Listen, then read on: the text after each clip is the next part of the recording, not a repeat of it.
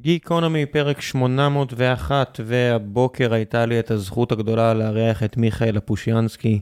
מיכאל הוא המאלף האגדי של יחידת עוקץ, המאלף הראשי.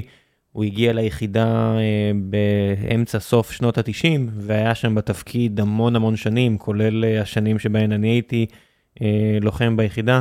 לא הרבה אחרי שהוא הצטרף, מספר שנים אחרי שהוא הצטרף, הוא שינה אותה מקצה לקצה. דיברנו uh, בפרק הזה הרבה על כלבים, אילוף כלבים, uh, כל הגישות השונות, השיטות השונות, מה אפשר, מה צריך, מה עושים, הבעיות שנובעות uh, משימוש בכלבים מהסוג, מהסוגים האלו ככלבי בית. דיברנו הרבה על משילות גם בארץ, מיכאל לא היה רק בעוקץ, הוא גם קשור בהרבה... מובנים ואופנים למשטרת ישראל, לא נכנסנו הרבה לפרטים צבאיים מסיבות מובנות, יש הרבה דברים שעושים ביחידה הזו או ביחידות אחרות אה, בכוחות הביטחון הישראליים כלבים, אז מן הסתם לא רצינו לפגוע בביטחון שדה פה, אה, אבל היה אחלה פרק ומעניין, ומן הסתם, כמו כל הפרקים לאחרונה, אני מקליט אותם אה, בלב מאוד מאוד כבד. היום אנחנו מתחילים את היום הזה עם הידיעה הקשה על מותם של 11 לוחמים בעזה בשלל אה, אירועים שונים, פציעה קשה של אחרים. זו מלחמה קשה, מהקשות, או הכי קשה, שאנחנו ראינו בימי חיינו, ו... וזה קשה. קשה להתנהל אה, ביום-יום עם הדברים האלה. אני יכול לתת לכם דוגמה אישית שלי, שכשהתחילה המלחמה החלטתי לעצור את כל מה שקשור לחסויות, חלק מהם uh, שכבר עלו, ויתרתי עליהם, uh, עצרתי את כל ההסכמים המסחריים שהיו, פשוט לא הרגשתי בנוח לדברר מסר שיווקי בתחילת הפרקים האלה או באמצע, כמו שהרגלתי אתכם המאזינים, מי שמכיר יודע שבכל פרק היה שני, שתי חסויות. ו... ובפרק הזה החלטתי שאני מחזיר את זה, משלל סיבות, כל מיני דאגות כלכליות אישיות, או סתם חרדות שלי, וגם ההבנה ש... שגם עם המלחמה, אני לפחות מכריח את עצמי להחזיר את עצמי כמה שאפשר לאיזושהי אה, חיים רגילים. תקינים כמה שאפשר בזמן שאתה שומע על כל כך הרבה אנשים שנהרגים ונפצעים והחיים שלהם נהרסים. כי כמו שדיברנו בפרקים האחרונים, אה, כשהמלחמה הזאת תסתיים, כשזה יקרה, אנחנו נצטרך אה, לבנות מדינה טובה יותר, מדינה שתהיה ראויה לקורבן העצום של האנשים שאיבדו את חייהם, אלה שנפצעו, אלה שהאנשים מסביבם נהרגו. והם לא יצליחו לחזור לחיים שלהם, כי זה מה שזה. וחלק מהדברים האלו אומר שאתם גם צריכים לדאוג לעצמכם. כי אם לא תדאגו לעצמכם, לאושר האישי שלכם, למצב הפיננסי האישי שלכם, לקריירה שלכם, למשפחה שלכם, למערכות היחסים שלכם, אם כל הדברים האלו יידרדרו, אתם לא תוכלו לעזור לאחרים בוודאות, ו... ואתם תהפכו להיות חלק מהבעיה. עצוב להגיד את זה, אבל הבעיה של אירוע כל כך קשה זה גם הנזק ההיקפי העצום חיים של אנשים שהם פשוט הלחץ הזה יגמור אותם, ואנחנו לא יכולים לעשות את זה. אז בגלל זה גם אה, בחרתי מבין הנותני חסות שלנו, שעבדתי איתם בחודשים האחרונים, גם אה, נותני חסות שהם רלוונטיים בדיוק לנושא הזה. והפעם זו חברת בטר שסיפרתי לכם עליה בפרקים של לפני פתיחת המלחמה. כשאני חושב שכולנו יכולים להסכים שבטח בתקופה רגילה, אבל בטח ובטח עכשיו, לרובנו אין את הכוח או הפניות הנפשית להתעסק עם הכסף והחסכונות שלנו באופן יומיומי, ועל אחת כמה וכמה, עם כל הדברים שהם פחות מיידיים, כמו הפנסיה, המשכנתה, מיסים, כל מיני דברים שעלולים, ולא רק עלולים, אלא באמת יעלו לכם הרבה מאוד כסף, אם לא תמיד תהיו עם אצבע על הדופק. ואין פלא שבימי שגרה, חבר'ה שמדוגמלים היטב, נניח בהייטק, בממוצע מפסידים רבע מיליון שקל בעמלות, ריביות ודמי ניהול. חברת בטר פיתחה טכנולוגיה שחותכת עמלות ללקוחות פרטיים. האלגוריתם שלהם לומד את תמונת הכסף האישית של, שלכם, של הלקוח, ואז מוודא שאתם משלמים את העמלות הכי נמוכות שאפשר. הטכנולוגיה של בטר לומדת את מצבכם האישי ומתחברת לכל הנכסים הפיננסיים שלכם, בזכות כל מה שקשור למהפכת הבנקאות הפתוחה. נחזור גם לזה בתקופה יותר רגועה, אה, ומתחילה בסריקה ואיתור מתמשכים של כלל הנכסים הפיננסיים שלכם, וברגע שהיא עושה את זה, היא יכולה להתחיל לחסוך לכם את העמלות ולוודא שאתם מקבלים את התנאים הכי טובים בשוק. כאשר המערכת באמת מאתרת חיסכון, היא מודיעה לצוות וללקוח בכל פעם שיש הזדמנות לחיסכון כזה, ושולחת ללקוח הודעת וואטסאפ לאישור ביצוע הפעולה. הם לא עושים שום דבר בלי האישור שלכם. הם מסבירים לכם בהודעה כמה אפשר לחסוך, מה זה אומר, ומשם הצוות שלהם כבר מתקשר למי שצריך ומוודא שהכל מתבצע. שירות איתור החסכונות של בטר הוא חינמי ולתמיד. התשלום הוא על בסיס הצלחה בלבד ולרוב לא מהצד של הלקוח.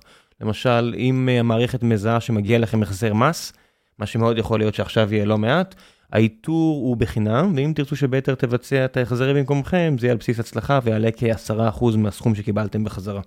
בבטר מקפידים לא לקבל השקעות מחברות הביטוח ולשמור על האלגוריתם שלהם כמה שיותר אובייקטיבי, כדי שהשיקולים בבדיקה ובסריקה לנצח יהיו אובייקטיביים ולטובת הלקוח בלבד. אם אתם רוצים uh, ליצור קשר עם בטר, חפשו בגוגל בטר טכנולוגיה, או לחצו על הקישור שמצורף לפרק הזה, תאמו פגישת היכרות בחינם בזום עם אחד הכלכלנים שלהם שיציג להם, לכם את השירות, ומשם תנו לטכנולוגיה שלהם לחסוך גם לכם מאות אלפי שקלים. ועכשיו, לפרק עם מיכאל, מקווה שיהיה לכם מעניין.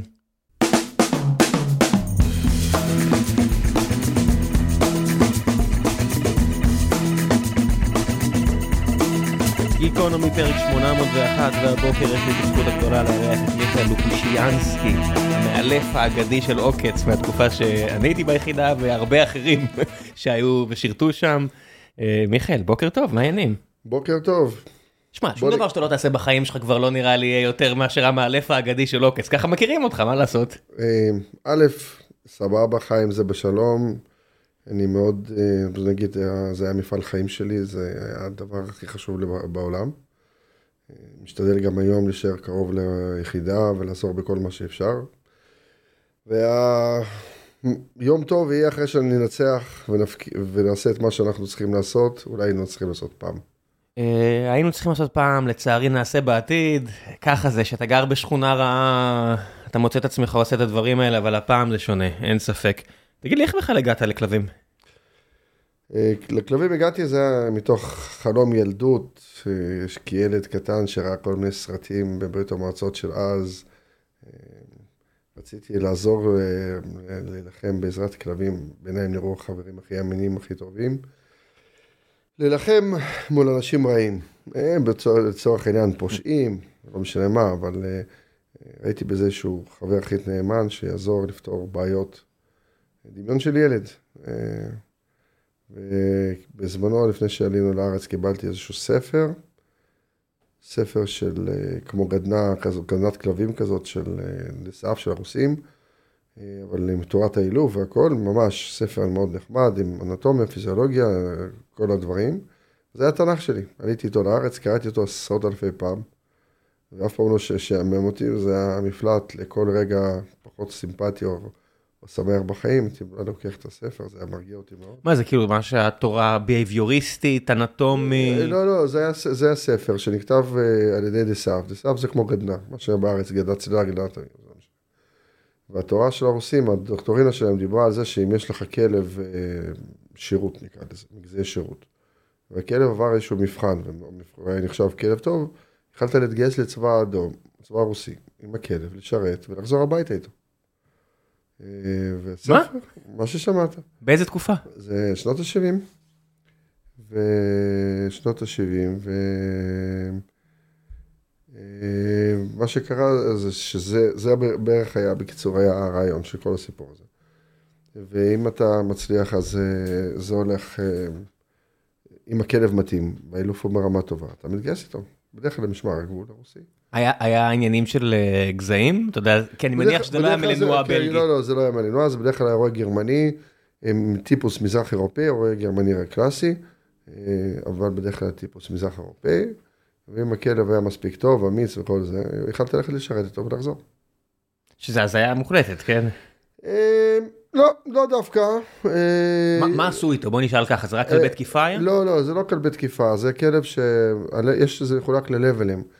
ה-level הגבוה והחשוב ביותר, עוד פעם, בוא נחשוב, זה לא ישראל, זה ברית המועצות.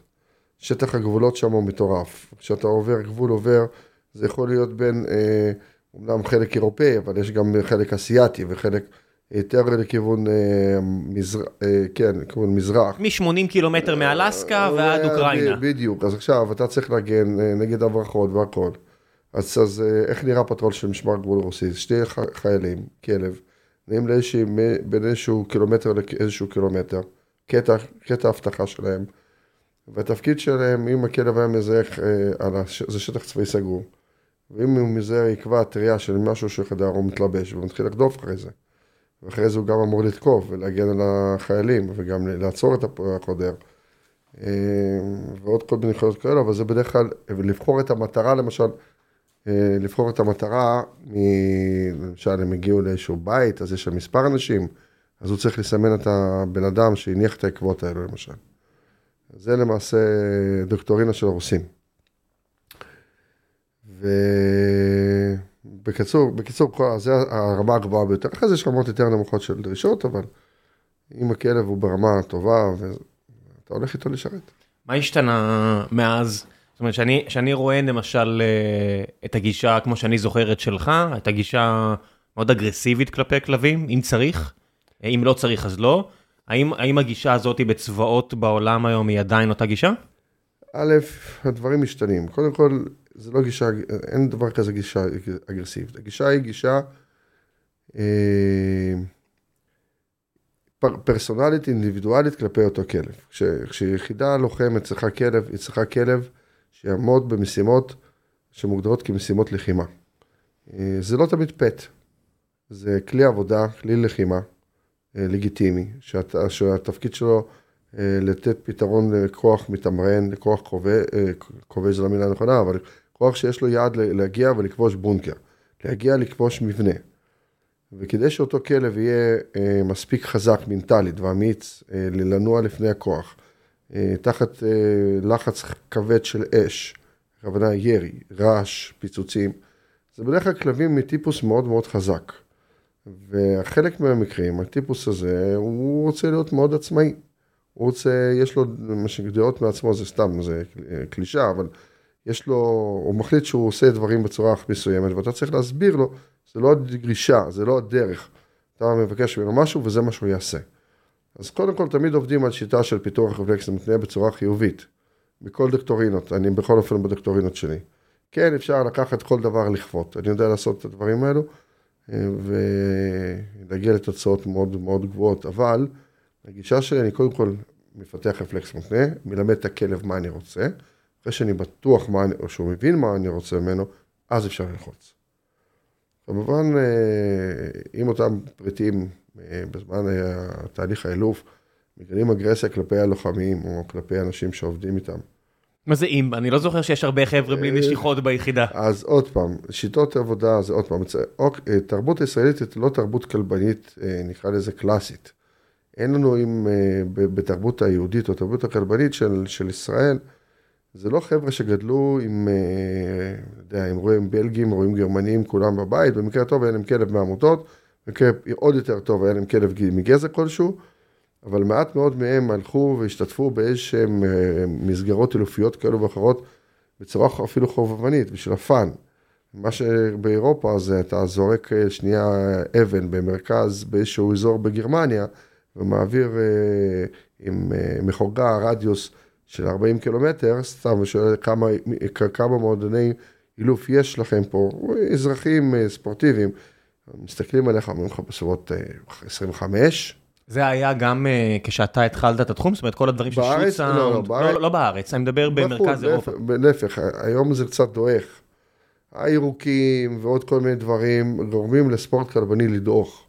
בגלל זה זה קצת יותר, הרבה יותר קשה היום למצוא כלבים שאתה שהיינו פעם יכולים להשיג טיפה ביותר קלות. אה, כל מיני שיטות, אה, כל מיני דברים נקרא להם ירוקים, שחלקם אני יכול להסכים, חלקם יש לי ביקורת. תן, תן למשל דוגמאות. האנשים שלא מבינים שאי קולר חשמלי, זה לא מכשיר של 220 וולט שמחשמל את הכלב עד שהוא מת, זה, לא, זה, זה פשוט לא נכון.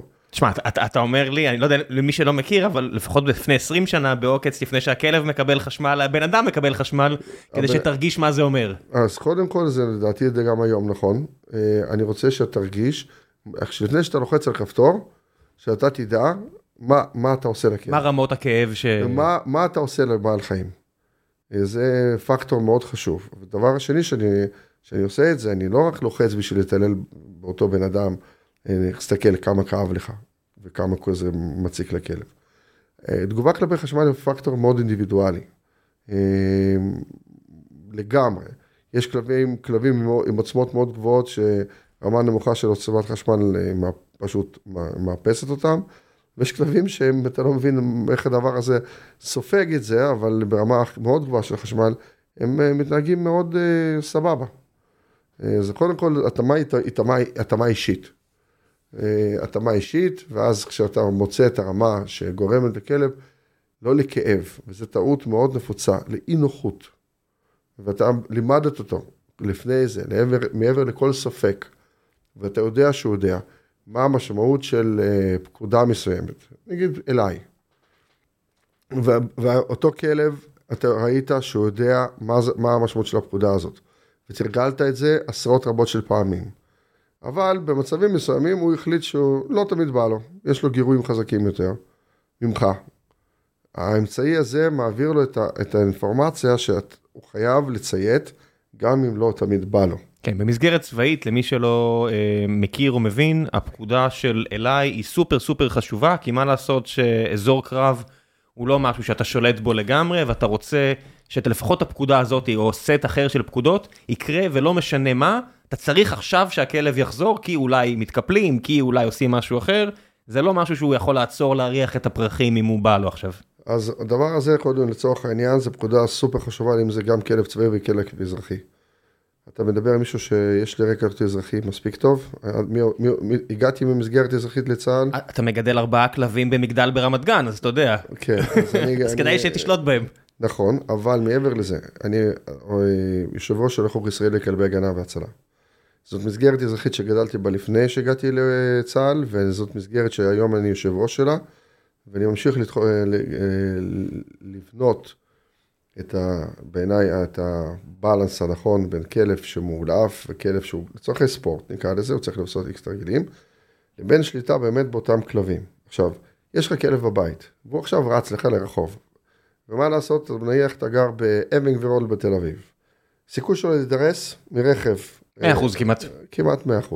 לא היית רוצה שאתה אומר לו אליי ולא, ולא משנה מה יקרה וכמה הוא רוצה לברוח ולרוץ אחרי כלבה אה, אופניים, לא יודע מה, הוא יעצור ויחזור אליך, כנראה היית רוצה. מאוד רוצה. כל מי שמגדל כלב יודע שאם אני, אתה קורא לו אליי, אתה מאוד רוצה שיבוא אליך ישר ולא תרוץ אחריו כמו מפגר בכל רחובות העיר בשביל לנסות לתפוס. עכשיו, אם לימדתי אותו נכון את התהליך, וגם הסברתי לו את מה שאני, מה שאני רוצה, והוא יודע את הרפלקס מותנה מפותח, למעשה מה שאני עושה זה חיזוק שלילי.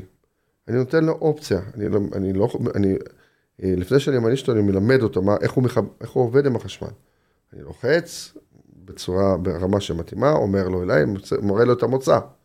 רק אחרי זה אפשר להמשיך קדימה ולהעניש על התנהגות שאתה, למשל, זאת התנהגות קריטית בעיניי. אליי זה דבר מוחלט שאתה חייב שיהיה לך אותו.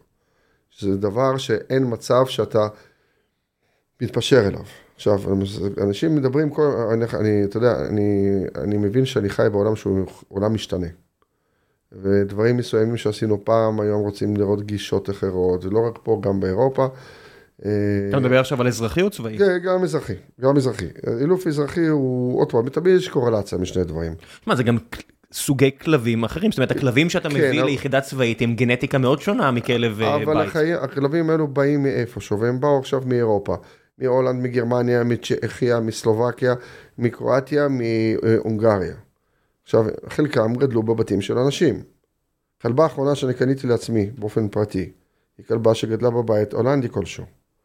אה, והרעיון עצמו הוא כזה, אחד, שהכלבים היום הם פחות חזקים, בגלל שאנשים לא יודעים איך להתמודד עם זה.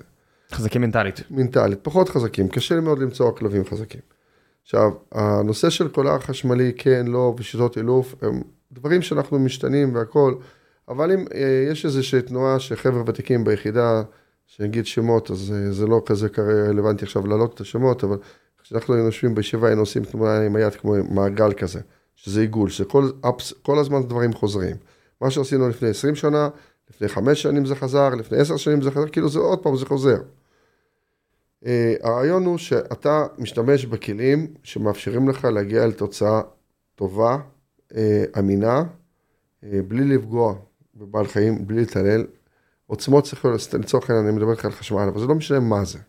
זה יכול להיות חנק, זה יכול להיות חנק מיתר, זה יכול להיות דוקרן, לא משנה מה. רגע, למי שלא מכיר, חנק זה סוג של קולר, זה לא שעכשיו שמים את הידיים על הגרון של הכלב. אל תשכח שלא כולם מכירים כלבים. נכון, נכון. קולר חנק בעצם יוצר את התגובה אצל הכלב של חנק, זה כמו קולר דוקרנים, זה לא דוקר אותו, אלא... אבל זה עושה מריטת שערות לצורך העניין. כן. אחד הכלים היום היותר מקובלים והיותר כביכול הומניים שנחשבים באירופה זה חנק מיתר. שזה כביכול מקובל ומורשה בכל מקומות. אה, שזה למעשה חונק את הכלב בצורה מסוימת כדי לעצור התנהגות שאתה לא רוצה.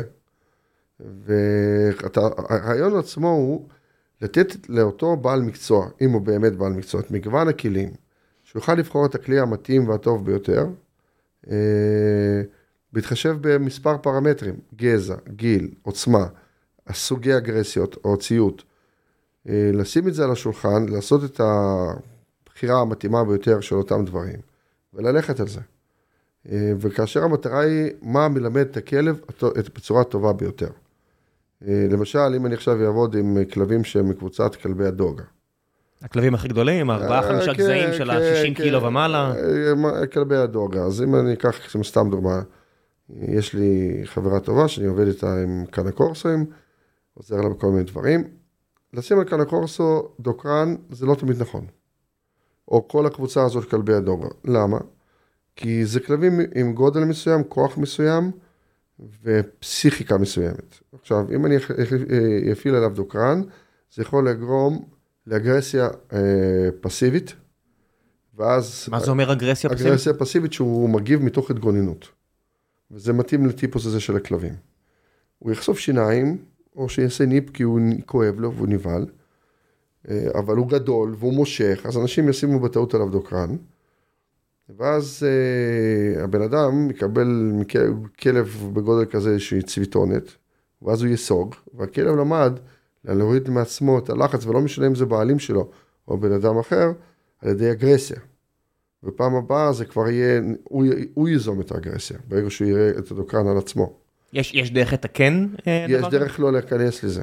לא, זה אני, זה, אה, אני חושב מהשיחה ברור, אבל, אבל אתה בדרך כלל מגיע, אם מישהו מתייעץ איתך, אחרי שהוא עשה טעויות. אז מה שקורה למשל, אני אומר לו, תוריד את זה, נשים חנק מיתר, כי זה עובד בצורה שונה לגמרי, הקונספט הוא אחר לגמרי. יש אנשים למשל שעברו כל כך הרבה טעויות, הם, כל הטעויות עברו דרך הצוואר, וכלב יודע שכל הדברים הלא טובים באים לו דרך הצוואר, שאתה לא יכול לשים שם שום דבר כבר. ולפעמים כן אפשר לשים במקומות בגוף אחד אותם אמצעי תיקון, אה, על מנת לנטרל את התגובה הכל כך אגרסיבית או כל כך לא טובה אה, שבאה מתוך הצבא. יש, יש מקומות שרוצים, זאת אומרת, אני אגיד לך, הייתי, אה, סיפרתי כמה פעמים שביקרתי איזה חקלאי בצפון, ברג'ר, שאני מאוד מקווה שאני אוכל לבקר שם עוד בחודשים הקרובים, שקצת יירגע. ופרצו ולקחו לו את כל האיזות. אז הוא הביא אה, שני... קווקזים. ענקיים, ענקיים, בחיים שלא ראיתי רואה קווקזי כל כך גדול. הם יושבים שם, מסתובבים בין האיזות. הם נראים כמו כלבים שאם יבוא מישהו זה יהיה או, או הם או הוא. אה, יש איזשהו רציונל במצבים כאלה, שאתה יודע, שזה שטח פתוח לגמרי, לכל כיוון זה רק או לבנון או כלום בפיתה. שכלב כזה כן יהיה יותר אגרסי מאשר כלב בעיר או ב... לא יודע מה, קיבוץ? עוד פעם, אתה לוקח דוגמה שאני טיפה אסביר אותה. כן. אמ, הכלבים האלה שמה שנקרא בפנים, בתוך, בתוך הזה שלהם, אם הם טובים, יש להם DNA שעובד בצורה מאוד מסוימת. הכוונה היא בסלקציה, בצורה של סלקציה דור אחרי דור, מפתחים ומדקים תכונות שאתה רוצה או אתה לא רוצה. בדרך כלל רואים קווקזים כאשר נמצאים על יד העדר, יש להם תכונה להיצמד לעדר ולהיות שום, קרוב לעדר. התפקיד שלהם להגן על העדר מפני, דרך אגב, טורפים טבעיים. אה, אדם יכול להיחשב מהם כאיזשהו איום, אבל בדרך כלל הם נועדו לבלום את העד, לבלום חדירה של טורף, כמו זאב, טען, לא משנה, משהו כזה. אז קודם כל, הימצאות שלהם צמוד, צמוד לעדר זה בסדר. שתיים, לגבי אגרסיה, סוגי אגרסיה שלהם אחרת, אחרת לגמרי. הם, הם גדולים, הם חשדניים, הם one man dog. מה זה אומר one man dog? כלב של, אה, הוא בוחר לעצמו את המנהיג שלו והוא איתו. זאת אומרת, אם יש משפחה, אז יהיה בן משפחה אחד? אה, בדרך כלל, אז כן, זה מנהיג העדר, מנהיג העדר, מנהיג הלהקה, בדרך כלל אותו רועה שהולך איתם להרים, והוא נמצא איתם, והם איתו, אה, והם נאמנים בצורה מוחלטת לו. לא. לחלק אחר של האנשים יהיה בעיה טיפה להתעסק איתם, לא טיפה הרבה, אבל כלפי אותו בן אדם הם סופר נאמנים. סתם דוגמה, אקח את הדוגמה השנייה, שגזע שהזכרתי קודם. את הקנקורסים? את הקנקורסים למשל, אז מה שהם היו עושים זה שאותם אנשי המאפיה שיוצאים אה, החוצה בבוקר לגבות אה, חובות שלהם, ולא רצו שיפגעו להם במשפחה, אז קנה קורסו נשמר, נשאר לשמור על הילדים, על המשק, על הבית. אז יש להם אה, רגישות די טובה לילדים, מאוד stable, עוד פעם, תמיד יש חריגות, אבל ברובם מאוד יציבים עם ילדים, התייחסות כלפי משפחה מאוד חיובית. אה, אגרסיות אה, לא טובות לא קיימות. אה, יש עוד פעם, כל, דבר, כל כלל יש לו יוצא מן הכלל, אבל זה בא על ידי סלקציה. עכשיו, לכלב הזה גישה, צורת אילוף היא מסוימת, לאותו רואה קווקזי, אני רק צריך לשרוק שיבוא אליי חזרה. זהו, הדבר היחידי שהייתי עושה, מתאמץ בכלל לעשות אם זה המטרה של אותו כלב, אני לא הייתי משתמש בשום דבר אחר. אבל אם אני עכשיו גר בתל אביב, ויש לי כלב שאני אומנם אזרח טוב, אה, ואני מסתובב איתו רק עם רצועה, ואני אפילו אהיה, אה, מה שנקרא צדיק גדול, ואני אלך איתו אפילו עם מחסום פה, כדי שלא יהיו דברים... מה זה אה, אפילו? אתה יודע שמיכאל, אתה יודע שהחוק מכריח אותה לשים זמם. לא, יש את ה... רגע, אני הפסדתי בהתערבות. פעם זה היה, והיום החוק הוא לא, הוא מחייב את זה רק לכלבים עם קבוצת גזעים מסוכנים. יש איזה תשעה גזעים שחייב זמם. בדיוק, אחרים לא. האחרים לא, וזו אני הפסדתי בהתערבות למישהו. אה, לא ידעת את זה? אני ידעתי שזה חייב שני רצועה עד שתי מטר אורך, גיל, כאילו בן אדם שמסוגל לשלוט בכלב, וזמם. אנחנו מדברים פה על הקבוצת אה, גזעים שמוגדרת על ידי משרד החקלאות, או לא יודע כן, מה. לא, זהו, אבל מתברר שהחוק היום לשאר הכלבים מוגדר, חוץ מאותם תשעה גזעים מסוכנים. החוק מדבר על אה, רצועה, זהו. זמם לא, הוא לא מופיע שם כחובה. אלא אם כן אתה עולה לתחבורה ציבורית, אלא אם כן אתה עושה דברים מסוימים. אתה חושב שזה חוק טוב? אה, כמו כל דבר במדינת ישראל, יש בעיה עם זה. אחד, אין לנו שיניים, באמת אף אחד לא... אין אכיפה. אין אכיפה. למי שלא יודע, מיכאל פה גם היה במשטרה הרבה שנים, אז אה, הוא, יודע מקרוב עד כמה בעיות האכיפה של ישראל הן רציניות. אם אנחנו ניסע עכשיו, נצא מפה, ניסע עשר דקות מפה ליפו ונעשה סיבוב. אנחנו נראה את כל מה שדיברנו עכשיו, פשוט אפילו לא נכנס בשום שום צורה של הגדרת החוק. אה, כלבים רצים אחרי רחובי האופניים, בלי זמם, בלי רצועה, בלי כלום, באמצע הרחובות. מיכאל, עד שנגיע ליפו, וכולל ביפו, אנחנו נראה כל כך הרבה עבירות נכון, על חוקי נכון, ישראל, נכון, נכון, נכון. שכשוטר אתה אמור אה, להשתגע. נכון, נכון, אבל עוד פעם, זה, זה, זה תלוי בזה שאנחנו אחד לא אוכפים, וצר לי על כך, אני הייתי מאוד רוצה שיאכפו. אה, כולל בחופי ים וכולל בעוד מקומות. כי... כן, אתה לא, אתה יודע, יש פה כל כך הרבה אנשים ששומעים אותך עכשיו, שלוקחים את הכלבים שלהם לגינות, אתה יודע, פה, לא יודע מה, גן העיר, כל מיני כאלה, ושומעים אותך ועכשיו אומרים, מה? מיכאל לא רוצה שניתן לכלב קצת חופש, חוץ מגינות? אז אני אסביר. אמ, כאשר אתה גר, אחרת, נתחיל לזה אחרת. אנשים שמגיעים לגינת כלבים ומשחררים כלבים שלהם לשחק עם עוד כלבים, לא באמת מבינים מה הם עושים.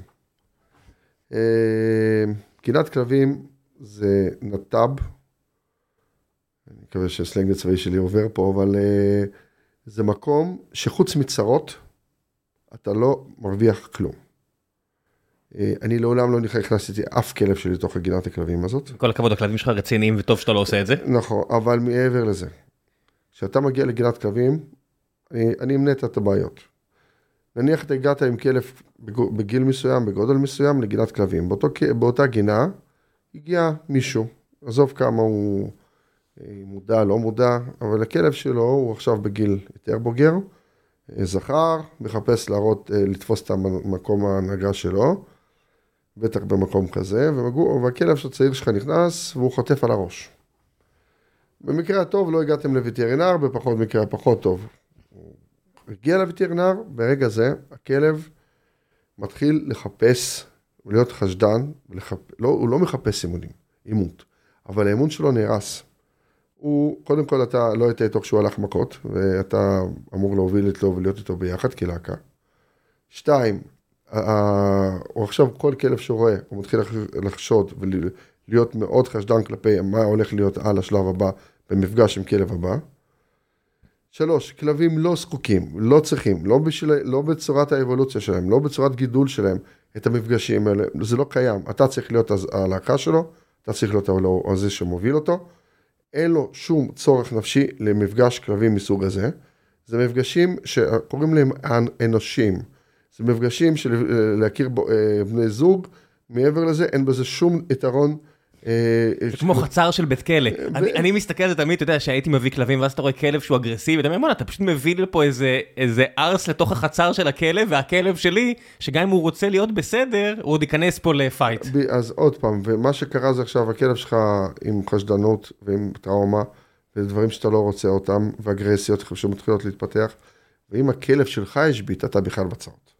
השבית, השבית זה בעצם... השבית הכוונה כן. שהוא נכנס לאיזשהו מהלך של ריב כלבים, ניצח. והשאיר נזק. והשאיר נזק. עכשיו הוא מרגיש בעל הבית, אומר ככה, למה לי שמישהו, מוישה קורא לי מאחורה ולציית לו, אני פה בעל הבית שלך רגינה, למה לבוא? אני פה מרגיש טוב, אני מרגיש פה זה שקובע את החוקים. בנוסף, אנשים בחוסר מודעות וחוסר אכפתיות, שכלב שלהם עכשיו כתב דלקת מעין, מגיע לאותו, לאותו, לאותה חצר, הכלב עושה את הצרכים שלו, משאיר את, את, כל, את כל הדברים שם בשטח. במקרה טוב יראים או תמיד יישארו אה, חיידקים או וירוסים. כמו ב... ילדים, ארגז החול זה דרך טובה לתפוס מחלות, אין מה לעשות. ואז אתם באים הביתה, ואחרי כמה ימים אתם רוצים, מתחילים לרוץ עם סמרטוטים, עם אקונומיקה, ולקלל את החיה המסכנה הזאת שכואבת לה הבטן. אבל אתם הבאתם אותה לשם. אה, מה לגבי חוף הים? חוף הים, עוד פעם, אני לא מגיע למקום הזה מטעמים ציפה שונים. אם בן אדם היה הולך עם כלב שלו ברצועה לאורך חוף הים, והכלב קצת נכנס להשתכשק במים, ואחרי זה רחצו אותו היטב, והורידו ממנו את המלח, שאחרי זה יכול לגרום לו לבצרות בעור, אין לי בעיה עם זה. אבל כשאתם באים לחוף הים, אתם רואים כלבים מתרוצצים ימינה-שמאלה, בצורה חופשית, מעיפים על אנשים חול, במקרה טוב, במקרה פחות טוב, מגיע איזה אני משתדל לא להתבטא, אבל בן אדם חסר אחריות עם כלב שהוא יודע שהוא בעייתי, משחרר אותו, מגיעים לפייטים, לא מתקרב עם הכלבים האישיים שלי בחיים לחופי ים. אה, מיכאל, יכול להיות אבל שזה קשור רק אה, לרוב הכלבים, נגיד יש כלבים שדווקא כן נחמד להם האינטראקציה, זאת אומרת שאני מסתכל ואני מגיע למקומות האלה, אני רואה כלבים של חברים, לא הכלבים שלי, שמאוד כיף להם. לפחות, אתה יודע מה, אני מעניש פה, בסופו של דבר אני לא יודע להיכנס, אני, אני לא מומחה כמוך, אתה, זה אתה, נראה לא, לי כמו כיף. עוד פעם, בשום דבר שאתה לוקח את, את, את, את ה... לא את האבולוציה, לא צורת הגידול, לא איך שהם היו חיים עכשיו בטבע. אם כלב מגיע לאיזושהי להקה, כלב זר מגיע ללהקה, הורגים אותו. אם אני חושב שיש לי ארבע פריטים עכשיו מסתובבים בשטח בר, והם אה, נפרדים. ומגיע כלב, כלב שהוא זר. הם ייכנסו בו, יילחמו בו, הם שומרים על הטריטוריה שלהם, שוכרים על שטחי מזון שלהם, ובצורה כזאת אתה, אתה, אתה רואה פשוט שהחדירה של פריט זר לתוך הטריטוריה של אותה, אותה להקה שנבנתה ויש לה היררכיה, זה לא דבר נורמלי. עוד פעם, אנחנו, אה, חלק מהכלבים גם מגיעים מכל מיני עמותות, עוד פעם, אני מעריך מאוד את אותם אנשים שרוצים להציל את הכלבים המסכנים האלו, ויש כלבים מסכנים שצריכים להציל אותם ולעזור להם, כולל בתקופה האחרונה, אה, חלק מהאנשים שאני מכיר אה, עשו מאמצים רבים בשביל לעזור בכל דרך אפשרית. אה, להציל את הכלבים, לעזור להם. בלילות הם מעבירים מזון לכיוון אשקלון ולכל אלו שלא התפנו לסבתות שמאחיות חתולות ברחוב ולאנשים שלא יכולים לזוז והכול. יש לי ידידים טובים כאלו שגם עושים כאלו דברים. אה, ולוקחים כלבים מבית קמה ומסיעים אותם לבתי אומנה וכל הדברים האלו. אבל הכלבים האלו, כל העמות, רוב הכלבים של העמותות זה כלבים, אה, ועוד פעם, אני לא עושה הכללה. שאני חושב טעות הכי גדולה לגרום לאנשים לאמץ אותם. תשמע, אני, אני, אני רואה, ב, יש כאלה, את הפינות אימוץ בתל אביב בימי שישי. אני אגיד לך איפה, בגן מאיר. כן, בגן מאיר, ואני רואה שהם אה, כל מיני גורים חמודים כאלה, ואני מסתכל כזה בעין ואני אומר, זה כנעני, שמי שיקח אותו, הולך להגיע לשנים של סיוט, ששום מאלף לא יעזור לו. הם מגיעים, תקשיב, אני אספר לך יותר יותר גרוע. אני הלכתי לפתור בעיה לאדיטוב, בקיצור, מישהו שאנחנו מכירים בשביל לפתור, לעזור לו עם כזאת כלבה. בסוף, אני, אני פתרתי את מה שהייתי צריך לפתור, אבל הוא לא, הוא לא היה מוכן להתמודד עם זה יותר, הוא פשוט הרדים אותה. הוא לא יכול להתמודד עם זה. זה כלבים עם מערכת עצבים, שבדרך כלל מה שהם עושים, הם אוספים אותם מקווי תפר. אה, בכל מיני העברות של, של גורים, בקווי תפר בין ישראל לפלסטינאים. אה, הם אוספים אותם בפזורות הבדואיות. זה כנעני, זה מילה הלוואי. זה כלבים מעורבים, שאתה פשוט, המערכת העצבים שלהם לא, היא לא קיימת. אה, יש שם פריטים, חלקם נחמדים, אפשר לשרוד איתם, אבל חלקם עם אגרסיות, ואם יש ארבע קבוצים של כלבים, ארבע קבוצות של כלבים שהם היפראקטיביים, אקטיביים, מתון ופליגמטיים, אז זה חלריקים, וזה גזע שאתה לא נוגע בו. זה, סליחה, לא גזע, טיפוס שאתה לא נוגע בו.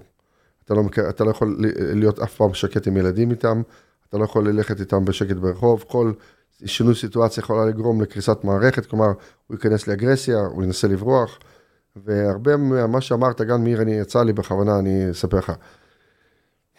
יש לי כי אני קצת כועס עליהם, אני מודה שאני... לא, לא, פער בין מה שאנשים אומרים, מציגים- אל תקנו, תאמצו, ואני אומר, אתם לא מבינים, זה לא צחוק הדבר הזה. אז זה לא רק- זה לא רק, זה לא צחוק, אני, אני, תקשיב, עוד פעם, אני שייך להתאחדות הישראלית לכלבנות. ויש הרבה, הרבה סיפורים מעולים, כן? אני פשוט מדבר על הסיפורים הרעים. אז אני אספר, אני אגע, אני אגע בנקודה הזאת. אה, תראה, כשאני אה, גן מאיר בשבילי זה אחלה פוליגון בשביל אה, ללמד אנשים התנהגויות של כלבים. כשאני בא לשם, יום אחד עמדתי שם באמצע היום, ראיתי דברים, דוק דוק בוקר באים לשם, טוב להם, יושבים מקשקשים, כלבים מסתובבים, מיד עשינו להם סיבוב וחזרנו.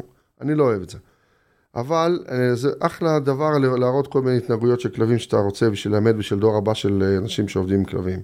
זה אחלה מקום, אחלה פוליגון. אתה עומד, מסתכל, אתה רואה מי זה הדוג ווקר היותר דומיננטי, והתנהגות של כלב, מי שול- שולט בגינה עכשיו, ומה קורה אם מישהו זר נכנס, ואיך מתנפלים עליו כל הכלבים, ואנשים אפילו לא מבינים מה לא בסדר בזה. ואחרי זה, אתה, אתה, אתה בא, מסתכל ואתה יכול להסביר, להעביר אחלה שיעור במקום הזה. ואחרי זה אתה הולך ואתה רואה את בימי שישי את הפינות האימוץ, ושעות יושבים מגורים, ואיזה דודה נחמדה וכמה ילדות שעוזרות לה. ומשכנעות אה, זוג צעיר חמוד שהלך, שכר דירה בתל אביב, אוי, איזה כיף לנו ביחד, בואו נאמץ לנו כלב. ואז הם הולכים מאמצים את הכלב הזה בלי לדעת מה הם עושים. וחלק גדול מהמקרים, אין להם את האמצעים להשקיע גם באילוף שלו בצורה טובה ונכונה בחינוך, הם מגדלים אותו.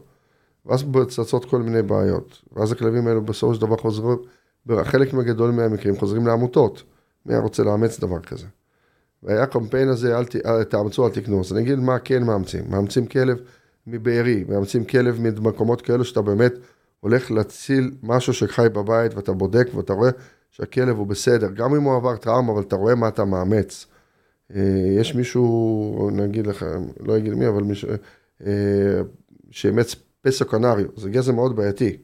הוא אימץ את הכלבה הזאת, אה, והסתכלתי, אמרתי לו, השתגעת, אבל ראיתי את הכלבה, והכלבה בסדר.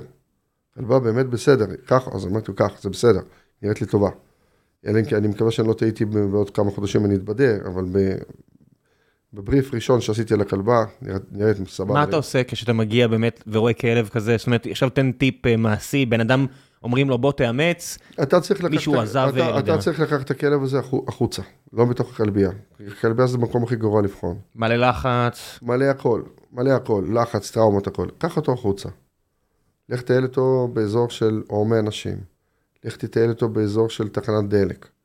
תסתכל לאן הגעת. עכשיו, נכון, חלק מהדברים שאתה כן, להסגל, ללמד ולחשוף, אבל לא הכל ולא כל הזמן. לא כולנו טייסים, כי מה לעשות, כולנו, לא כולנו מתאימים להיות טייסים. רובנו לא, רובנו לא, לא נסתדר עם כלבים, גם אם בא לכם עכשיו המאלפת הביתה, והנה הכל עובד, אה, יש סיכוי שאחרי שהיא תלך זה לא יעבוד. זה לא רק זה, כן, ויש דברים שגם הם לא הצליחו לתקן. כי, אז אני לא נכנס לך מי זה מאלף, ומי זה מאלף טוב ומי זה מאלף לא טוב. אבל אה, נעזוב את זה אולי לפעם הבאה, אבל אה, הם לא בטוח שהם יצליחו לפתור את הבעיה, ברוב המקרים לא. כי הזיהוי של ממה זה נובע הוא לא תמיד נכון. לכן, לאמץ כלבים זה בסדר, לעזור לכלב מסכן שבנשים רצו לטוס לחוץ לארץ, קשרו אותו בשדה תעופה והוא מסכן נשאר שם והלך לכלב, זה בסדר, זה לא ביטר, זה ביטר מבסדר. זה יותר מבסדר, אבל צריכים לדעת מה אתם לוקחים ולמה אתם לוקחים. ולקחת גורים מעורבים קטנים במקומות מסוימים, אני לא חושב שזה דבר נכון לעשות. אין לכם מושג מה אתם לוקחים. אם כבר תיקחו כלב בוגר, שאתם רואים את האופי שלו, אתם רואים, אתם רואים מה העיצוב של האופי שלו, תלכו עם בעל מקצוע, שייעץ לכם אם זה פריט שיכול להסתדר איתכם. כן, בסופו של דבר אנחנו מדברים פה גם על כלבים גדולים עם לסת חזקה, זאת אומרת יש הרבה מאוד כלבים שאתה מסתכל עליהם ואתה אומר אוקיי הפרס של הלסת הזו במקרה הכי גרוע הוא יהיה מעצבן, אבל אין... כל כלב שנושר זה נושר, זה לא כיף, זה לא נעים. אתה יודע, עוד פעם, יש כלבים שהנשיכה שלהם זה לא באמת משנה לאף אחד. אבל עוד פעם, לוקחים כלב כזה הביתה מאותו גן מאיר, ואני מתנצל אם אני עושה עוול לאותם אנשים באותו מקום, אין לי כוונה כזאת. ויש לך ילדים קטנים בבית. לילד בן שנתיים שכלב גדול נשך אותו והגעתי אותו למיון וכלב קטן שהרחיב לו והוא עדיין בוכה, כואב לו. כן. Uh, השיקולים צריכים להיות שם כאילו, מה אתם עושים שבאים ילדים אחרים לשחק אצלכם בבית? לא כל הכלבים יתאימו לזה. ילדים אחרים באים, מתחילים לשחק אצלכם בבית, עם, עם הילד שלכם, רצים, צורכים וזה. אתם צריכים להתחשב בכל הנקודות האלו, מה אתם עושים? מה אתם עושים עם הכלב הזה? באותו רגע, איפה אתם שמים אותו? האם הוא מתאים לכם בכלל? אה, עוד פעם, לאמץ זה בסדר, אבל כשאתה קונה בכלב, ואני יש, אני אגיד לכם מה הבעיה הכי גדולה של אימוץ. כשלא עולה לך כסף, ככה אתה מתייחס לזה. כשזה עולה לך כסף ושילמת על הכלב איקס כספים, אה, בדרך כלל הכלבים האלו לא מגיעים לעמותות. אם יש לך אה, כלב גזעי, כשקנית, שילמת עליו כסף, בדרך כלל לא מגיע לעמותות. מעבירים ידיים, מוכרים למישהו אחר, מישהו אחר מאמץ אותם, אותו, אבל כאשר אתה, תסתכלו סטטיסטיקה, כמה כלבים שנלקחו לעמותות, בסופו של דבר חוזרים לעמותות ואחרי פרק זמן מאוד קצר. המון, המון, המון, המון, המון. אה, לכן, אה, תאמצו, זה בסדר, זה סבבה, רק תאמצו נכון. תשמע, זה לא שכל מי שמגדל כלבים ומוכר אותם, הוא עושה את העבודה שלו כמו שצריך, כן? גם, אנחנו צריכים לשים זה, את זה... גם כן. זה, א', עוד פעם, גם זה נכון. יש אנשים שזה נקרא, אה, איך קראו לזה? בתי גידול פת, אה, שחורים כאלו, שזה, הכלבות באמת מסכנות, מחזיקים אותם אה, רק מרביעים. שחורים במובן של המפוקחים, לא שלא מפוקים, לא עומדים בתנאים. לא עומדים, לא עומדים בזה. והכי נורא זה לקנות כביכול כלב גזעי, אבל לא מתועד. אני אסביר מה ההבדל. כלב נראה לכם, נראה גזעי, נראה יש לו פנוטיפ של כלב שאתם חלמתם עליו. שאם אתה נכנס עכשיו לקטגוריה בוויקיפדיה, זה נראה לך המשקל הנכון, נראה הצורה הנכונה, בערך? בערך, ואתה משלם הרבה פחות כסף, וזה קיים במגזר הערבי, אה, וזה קיים בעוד מגזרים. אבל, אה, חלק מהכלבים האלו מגיעים בגרוש וחצי מאירופה, היום זה יותר סגור, זה יותר טוב, אבל מגדלים אותם בכל מיני לולים. שמים איזה כמה כלבות מסכנות שכביכול מגזע מבוקש, ואיחום אחרי איחום מרביע, מרביעים אותן, ואז למעשה מה שקורה זה שאנחנו אומנם חוסכים כמה שקלים, בהרבה שקלים, אני מסכים, אבל אנחנו תורמים לאותה תעשייה המלוכלכת הזאת, לא הוגנת, המתעללת, בדרך כלל היא לא מפוקחת בשום צורה. כלב שצריך להיות מורשה להרביע, למשל בצורה, יותר נקרא לזה מסודרת, לפחות עובר מספר מבחנים או בחינות לפני שמאשרים אותו להרביע. מבחנים גנטיים, אישיותיים? גם אופי. כן. וגם אופי. בדרך כלל אותם, אותם תעש... אותה תעשייה של. השחורה הזאת, שזה בעיניי הרבה יותר נורא מכלבים אה, מאומצים, שאתה אפילו לא יודע, אתה לוקח גרור שנראה חמוד וקטן ועונה לאותו החלום שלך, אבל אין לך מושג מי ההורים שלו, אין לך מושג אה, מה האופי, ומה יצא לך בסוף. ואיזה בעיות גנטיות יש שם במשפחה. ואיזה בעיות גנטיות אה, מפה עוד לא ואתה יכול למעשה גם לשלם כסף, אולי לא כזה, לא... אבל כמה אלפים. זה יהיה אלפי שקלים ולא אלפי דולרים, בוא נשים דברים על כן, השולחן. כן, אבל, אבל בסופו של דבר, הכסף שתוציא אחרי זה, מסביב לזה, אתה תשלם הרבה יותר. אז אם כבר קונים כלב, תקנו משהו נורמלי, כשאתם יודעים, אה, המגדל עם המלצות, עם המלצות טובות. שהעניין מפוקח ומסודר. מיכאל, אמרת פה לפני כן ש... שבגלל שהתרבות הכלבנית השתנתה ועכשיו הרבה יותר קשה, כי פעם היה יותר קל להגיע לאיזה כפר בהולנד ולחזור עם כמה מלנועים, ותכף נדבר גם על הכלבים האלו, לא, לא איפה זה, כי זה לא דברים שאפשר לדבר עליהם, אבל על הסוג הזה. למה בעצם, ואני שואל את זה למרות שאני יודע את התשובה, ואני חושב שרוב האנשים שואלים את עצמם, למה בעצם לא מגדלים את הכלבים האלה פה? כאילו שזה קל, אני אשאל כאילו את המאז... את המאזין התמים ששואל, מה, מה הבעיה? תעשו בעצמכם, תגדלו פה. אז אני אענה לך על זה. אה, ככה, תלכו לכל עמותה שמחזיקה כלבים לאימוץ ותראו כמה מלינוארים יש שם באימוץ. עוד פעם, הגזע הזה הפך להיות פופולרי בגלל עוקץ ומשטרה, אבל בעיקר עוקץ. וכולם רצו כלב של כמו של כמו... אתה מדבר בארץ, אבל זו תופעה עולמית. שנייה, תופעה עולמית, אבל באירופה היא אחרת, היא הרבה יותר אינטליגנטית. אה, ואז מה שעשו, כולל בני מיעוטים, כולל בני מיעוטים, הלכו והרביעו אותם פשוט בכל מה שבא ליד. אה, ומה שהם יצרו למעשה, זה כמות מטורפת של גורי מלינוע. אה, שגם ארגוני, ארגוני פשע, אנשים פליליים, כל מיני אנשים שרצו סטטוס, אה, לקחו לעצמם כלב כזה, שחלקם היו over aggression, לא מאוזנים מספיק, עם בעיות נשיכה מפה, לא יודעת מתי, עם בעיות, עם בעיות בריאות מפה גם כן, יצרו, ת, פשוט תלכו לכל עמותה ותסתכלו מה הכלב שהכי הרבה, אה, שאתם, כאילו, כי בכל כלב שנראה גזעי, שיש הכי הרבה לאימוץ. מה הכי הרבה כלבים שמוחרמים על ידי וטרינרים רשותיים, מאנשים כאלה ואחרים, זה מלינוע. הפופולריות שלו, וכמו כל דבר פופולרי, גרם לזה שנוצרו, נוצר עודף לא נורמלי. אה, שתיים, הכלבים עצמם היו, אה, גידלו אותם אנשים שלא מבינים מה זה מלינוע ואיך מגדלים אותו. אה, זה צריכים, לגדל כלב כזה צריך לדעת. אה, הוא יכול להיות מצוין בעיר, הוא יכול להיות מצוין בכפר, רק צריך לדעת איך מגדלים אותו, ומי מגדל אותו. זה לא קל לגדל, נכון, זאת אומרת, אם בלי להיכנס למספרים, זה לא שלפחות בתקופה שאני זוכר, לפני 20 שנה, זה לא שהיו הרבה כלבים בצבא שהצליחו לגדל אותם בארץ. א', אנחנו גידלנו ובכוונה החזקנו את זה במשורה. אחד הדברים שלא הסכמתי לעשות זה להציף את המדינה, כי, כי מה אתה עושה עם כלב שלא מתאים, נניח דרדרת אותו יכולות, אתה מוציא אותו לאימוץ. אז אתה באמת מחפש את האופציה הכי נכונה לאימוץ, ואתה מסרס ומעקר לפני היוצאה. אבל בסופו של דבר, אני, אחד הפחדים הכי גדולים, להבדיל מכל מיני אנשים שדחפו לזה, בוא נגדל מלא ונחלק לאנשים, שפשוט לא הבינו מה הם עושים. אני לא רציתי שהכלב הזה יהפוך להיות כלב מסוכן. אני לא מוכן, הייתי, לא הייתי מוכן להציף את המדינה בכלבים האלו. אה, כי סטטיסטית הרוב לא היו מתאימים להיות כלבי עבודה. כי סטטיסטית, בשביל למצוא את הכלבים הטובים, אתה בדרך כלל הולכים על 30 אחוז יהיו כלבים טובים, נניח, אבא מדהים ואמא מדהים. מכל המלטה שהיא אה, כביכול טובה. טובה. השאר אתה צריך למצוא להם בתים, כמה אתה יכול לדחוף. בית עם ילדים, בחירה ראשונה לקחת עם ילד בן שנה מלינוע הביתה, אתם לא, אנשים, אתם לא מבינים על מה אתם מדברים, אתם, לא, אתם בחיים לא גידלתם את זה. אה, זה לא שזה קטגורית רע, זאת אומרת הכלב שלי שנפצע והיה אצלנו עד גיל 15 היה אחלה, אבל אה, אתה יודע. אבל עוד פעם, זה לא עם ילדים קטנים בני שנה.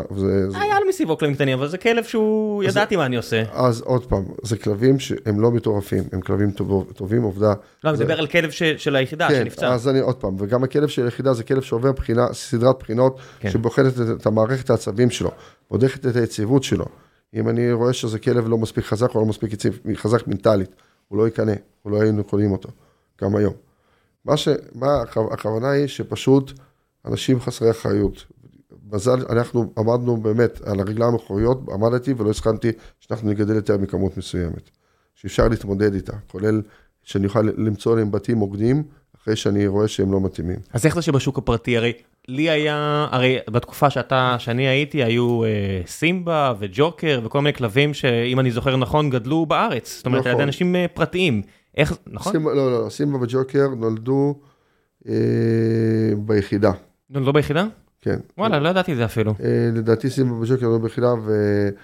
אה, או חלק מהכלבים שהבאנו אותם, עוד פעם, הם גדלו אצל אנשים פרטיים בחו"ל. חלקה, אני מעדיף תמיד, כלבים, תבין, בכלבים שאני הולך לקנות בחו"ל, הלכתי לקנות בחו"ל, או אני אלך מחר לקנות לחו"ל לצרכים מסוימים, אה, הם כלבים שבדרך כלל מגיעים או מספורט כלבני, שוט או- סאונד וכל הדברים האלה. GP, שוטסות, KPV, לא משנה, או מאנשים פרטיים שסתם מגדלים אותו, אה, יש להם תרבות כלבנית כזאת שהם יכולים לגדל את זה. ואז אני עדיין מקבל כלב שגדל בבית. עד גיל שמונה חודשים. אה, בדרך כלל צפונה, עדיף, בעל מקצוע יקנה תמיד כלב 13-14 חודש, באמת? כן, לא שמונה גם חודש. אז היה ככה? כן. אתה, אין לך ברירה לפעמים, אתה לוקח יותר צעירים. אבל אם אני צריך עכשיו לעמוד על, הג- על הגיל האופטימלי לכלב, 13-14 חודש, אה, הכלבה האחרונה שקניתי לעצמי הייתה בת 18 חודשים. שנה וחצי. כן, ואז אני יודע מה אני קניתי. שנה וחצי. כן. זאת אומרת, יש הרבה אנשים שרוצים את הכלבים מגיל שישה, שבעה, שמונה שבועות, כדי שהוא לא יגדל רוצה- איתם אני. לא רוצה. לעולם לא. אני לעצמי, לעולם לא. אני, כי אני יכול לפספס. אה, ולכן מה שקרה עם אותם הלינוארים, הפופולריות שלהם, וחוסר גידול, וגידול לא נכון, ושכל אה, בן מיעוטים, ואני לא, אני, ואני עומד, עומד בכל כל מילה שאני אומר. תיכנסו לטירה, טייבה, כל, כל המישור, או שתלכו לטיק טוק אם אתם לא רוצים עכשיו להיכנס לטירה. אז, אז אם כל, כל ערי המשולש, אה, ואדי ערה, אה, כנסו ליפו, כנסו לרמלה, לוד, תיכנסו, היה לי מעצרים, לא נפרט איזה, אבל אני נכנס לבית אה, שנראה, בוא נגיד, לא מהמסודרים שבעולם, מבחינת היכולת הכלכלית של הבית ומי האנשים שחיים פה וזה. יש להם מה לנוע, אבל יש להם מה לנוע בבית. צריך להגיד, זה לא רק אה, ערבים, אני פה לא... לא, לא, לא, גם יהודים. היה, את, הבחור החמוד הזה שדקר מישהו בלב רק בגלל שאשתו העירה לו במעבר חצייה, ותפסו נכון. אותו למחרת. בבית שלו היה שני מלינואים, שאם אני לא טועה, השוטרים היו צריכים לירות בהם, כי הם הסתערו עליהם. אז אה, זה יכול להיות שזה מה שהיה בקטע, אה, יכול להיות שאני זוכר, אה, אתה צודק. אה, הנקודה זה שאותם גורמים לא, נקרא להם פליליים, או על הגבול הפלילי, וסטטוסים, אה, גרמו לזה שהגזע הפך להיות לא מה שקיוונו שיקרה. אה, בדרך כלל מישהו, חבר'ה רציניים שמחזיקים את הגזע הזה ומגדלים אותו בצורה אחראית, אז הכלבים נראים אחרת. אבל אם תלכו... הם נראים ממש אחרת, זאת אומרת, אם אני חושב על ג'וקר כזה שהוא 18 קילו, קטן, פרווה חומה קצוצה, לעומת אני חושב על, אני אזרוק עכשיו איזה שם, ארקוס, גם כביכול מלנועה, כלב שהיה גאוות היחידה עד שנהרג, ושקל פי שתיים וחצי מאותו ג'וקר. זאת אומרת, איך זה, איך זה וזה, זה אותו כלב, אני לא... כן, זה, זה, תעשו- זה עוד פעם, איך אנחנו יהודים, אחד מטר שמונים וחמש ואחד גמד. כן. אנחנו, ואנחנו כולנו יהודים, כולנו עלינו, זה, יש בקבוצה, באותו הגזע יכול להיות טיפוסים שונים של קווי גדם. אה, הולנדים למעשה קוראים לעצמם, אה, הכלב ההולנדי זה קרוסים. זה כלבים, כלבים שהגידול שלהם הוא אחר מלמשל מהקווים הבלגים. בלגים הלכו יותר על אה, תואר הגזע, על פדיגרי, על תעודות יחוסין, ההולנדים הלכו יותר על תכונות העבודה. בגלל שהם רצו כלבים, אז הם פיתחו כלבים, ערבבו בתוך המלינואה הקלאסי עוד כל מיני גזעים, ויצרו לאט לאט את אותו טיפוס של כלבים שהם רצו. stability, סט, יותר סטבילי, יותר אה, יציב, עם יכולת תקיפה יותר טובה. אתה מדבר עכשיו על, על המלינואה ההולנדי כן, ולא כן, על כן. רועה הולנדי. לא, לא, לא, לא המלינואה. אם אני מדבר על רועה הולנדי, אז דרך אגב, ככה קוריוז. בעוקץ היו רועים הולנדים, או שהם היו מצוינים, או שהם היו לא. ממש לא. וגם זה בהולנד. אבל משטרת הולנד, כמה שהם רואים הולנדים, לא אוהבים רואים הולנדים. לא קונים אותם בדרך כלל למשטרה ההולנדית. אה, זה גזע יותר רך, זה, זה טיפוס יותר רך של כלבים, ובדרך כלל כדי לעשות אותם טובים יותר, מערבבים אותם עם קווים של מלינוע. כמו שכלב מאוד מאוד דומה מבחינת הפנוטיפ אה, שלו. אה, למי שלא מכיר, שנייה, כי קפצנו, רועה אה, בלגי בעצם מורכב מארבעה תת סוגים. אה, יש אה, טרוורן, מלנואה, אה, שזה בסך הכל אזורים בבלגיה שהיסטורית גידלו בהם את, ה, את הגזע הזה. נכון. זה גנטיקה, זה לא... נכון. מנדלייב וכל החבר'ה האלה ידעו על מה הם מדברים. בדיוק, אבל... ומלנואה זה פשוט הכלב שאתם מכירים, פרווה חומה קצוצה כזאת, שרואים אותם ככלבי צבא בכל מיני מקומות. מחבר ארץ שקוראים לו מחלן, וזה לא רחוק מהגבול ההולנדי, בין בלגיה להולנד, החלק הצפוני של בלגיה. הנקודה היא זה שרועה הולנדי זה מוכר כגזע על ידי FCI, אבל ככלב עבודה, שאתה, אם מחר אתה צריך לבחור, גם משטרות הולנדיות, משטרה הולנדית, לא אוהבים לקנות אותו, אלא אם כן נופל פעם באיזה כוכב על. אבל בדרך כלל מערבבים אותם עם הלינוע על מנת ליצור כלב טוב יותר, חזק יותר, יציב יותר. זה תמיד היה ככה? כן. הרי לפני שאתה באת לעוקץ, היו, וגם אחרי שאתה היית, היו כל מיני ניסויים, אה, היה קיטה אחד. איזה היה... קיטה? אנחנו לא הבאנו קיטה בחיים. היה... אה, היו רואים גרמנים, לא היה קיטה בחיים. לפני, טוב, אני לא אגיד שמות, אבל היה כלב אתה בטוח? אני אראה לך תמונה. אין שום, אין שום סיכוי. לא, לא, פרצוף כזה של אקיטה שהוא בבחוש לא רועה גרמני? לא, לא, לא, לא יכול להיות? לא הבאנו אקיטה בחיים, אני אסביר. אה, אנחנו ניסינו כל מיני וריאציות של מה אנחנו יכולים לעשות על מנת ליצור כלבים ביחידה למקרה של אמברגו. אחרי 9-11 היה crisis גדול למצוא כלבים, כי כל העולם השתגע. היה מלחמה בעיראק, מה לעשות ש... לא רק זה, גם מדינות ערב שלעולם היסטורית, לעולם לא התעסקו עם כלבים, ולעולם לא קנו כלבים, התחילו לקנות. ירדן, אה, מצרים אה, ועוד מדינות אה, שקיבלו כלבים, אני לא ניכנס פה לפירוטים, אבל מסביבנו במזרח התיכון השיגו כלבים, קיבלו כלבים, חלקם ברכש, חלקם במתנה, חלקם ברמה כזאת, חלקם ברמה אחרת. אבל זה, הנקודה היא שניסינו כמה דברים לנסות למצוא את האופציה, אולי למצוא משהו לעצמנו. אה, יותר קל, יותר פשוט, בסופו של דבר לקנות. בגילאים שאמרתי, כדי, כי אתה יודע מה אתה קונה. אה, בגלל זה היה רואים צ'כים, בגלל זה היה כל מיני ניסויים קטנים רואים צ'כי לא היה לי בחיים. אתה בטוח? אני מדמיין. כן, אה, אוקיי. זה היו רואים גרמנים, לא היה לנו רואים צ'כים. רואה צ'כי זה גזע שאני אישית ממש לא, לא אוהב. זה כלב סופר לא יציב. מנטלית. מנטלית, זה כלב נשכן, זה גזע ש... אני לא יודע, כאילו, היה למישהו איזה vision לעשות כלב עבודה, כאילו, תערובת של זה וזה, אבל בעיניי יצא פשוט... אתה כל הזמן מתמקד על התכונות אופי, האתלטיות היא בעיה פתורה בכל הגזעים האלה יכולים להיות כלבי עבודה? אה, עוד פעם, כשאני לוקח מלינואה, אין לו שום בעיה של אתלטיות. נו, זה בטוח, אבל. אז אני לא הולך על משהו שעובד, אני לא, אני לא מנסה להמציא משהו לא עובד. אה, אין לי לא זמן, לא אמצעים, לא את ה... אה, יכולת, נקרא לזה ככה, כי ההשקעה בדבר כזה היא מטורפת. בדרך כלל אני לוקח, אה, אני, אני לוקח משהו שאני יודע שעובד בוודאות. אתלטיות שורק גרמני ומלינואי, אתלטיות טובה, זה מחזיק מעמד. זה היא רק טובה? היא לא מדהימה? היא מבין הגזעים זה לא הכי זה, טוב? זה הכי, תקשיב טוב, אם, כל, אם כולם אה, הולכים על זה וקונים את זה, כולל רוסים, שהיסטורית היו, אה, כולל רוסים, שהיסטורית פיתחו את הרועה גרמני מזרח אירופאי. שהם הכניסו שם כל מיני דברים, והגנים שלהם היו אסון.